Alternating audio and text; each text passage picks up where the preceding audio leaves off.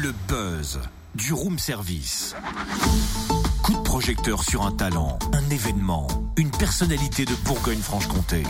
Ah, Cynthia, ce matin, Oui. je te propose de jouer à Question pour un champion. Euh, bah écoute, pourquoi pas? Allez, je suis tout oui. T'aimes le perse, vas-y.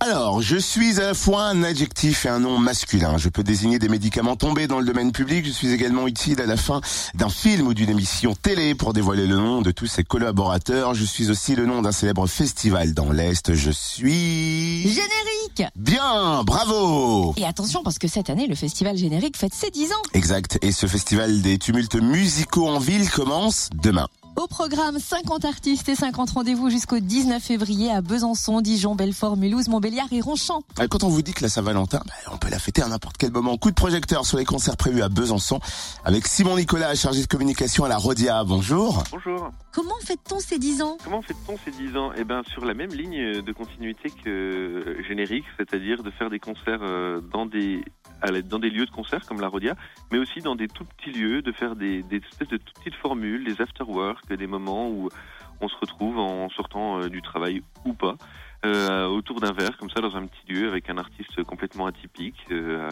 un super moment, des regards complices avec ses voisins, etc., etc.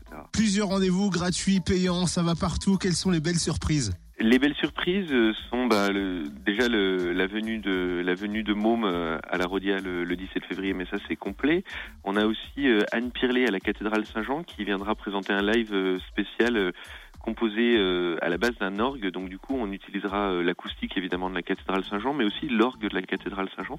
Donc je pense que ça sera une espèce de moment un peu un peu suspendu comme ça, assez intéressant. On a aussi un concert jeune public le dimanche 19 février qui s'appelle Picorama, qui est accessible, accessible pardon, à partir de 6 ans avec euh, une initiation à la sérigraphie en plus et ça c'est gratuit.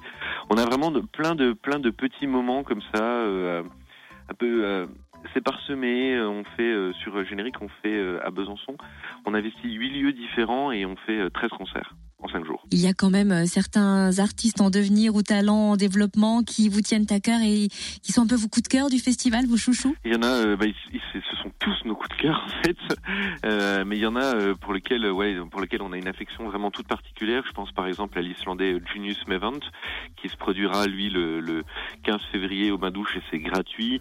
C'est un Islandais qui fait de la soul, ce qui est relativement relativement rare.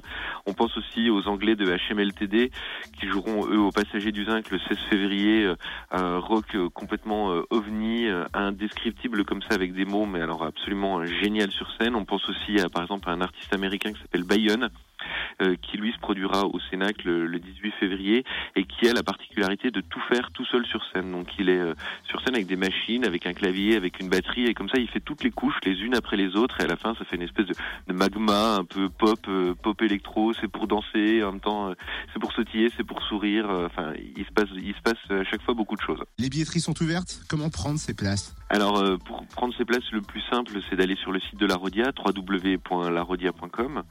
Euh, là, vous pouvez réserver pour absolument euh, tous les concerts. On a vraiment essayé de faire en sorte d'avoir des parcours, c'est-à-dire que par soir, normalement, on peut faire pratiquement tous les concerts de, du festival. On essaie de tourner un petit peu dans les horaires comme ça et de faire évidemment des tarifs hyper accessibles parce que euh, l'idée, c'est de pouvoir profiter d'un maximum de concerts euh, pendant ces cinq jours. L'année dernière, le festival avait réuni combien de spectateurs sur Besançon? Sur Besançon, on était autour de 4500 euh, l'année dernière. Mais euh, cette année, je pense qu'on sera à peu près sur la même voilure. Les spectateurs prennent le temps de vous faire des retours sur les, les concerts, le ressenti, les sentiments en sortant? en fait, ce qui est assez intéressant sur ce festival, c'est que comme il est sur plusieurs euh, plusieurs petits lieux, on, les, on est vraiment à la rencontre des spectateurs aussi.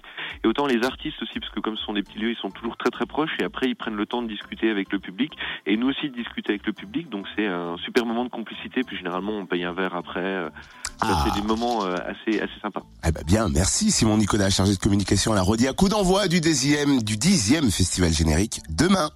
Et bien sûr, vous retrouvez le programme de Besançon sur le www.larodia.com et le programme complet sur générique avec un Q seulement-festival.com. Retrouve tous les buzz en replay. Connecte-toi. fréquenceplusfm.com Il y c'est pas mal.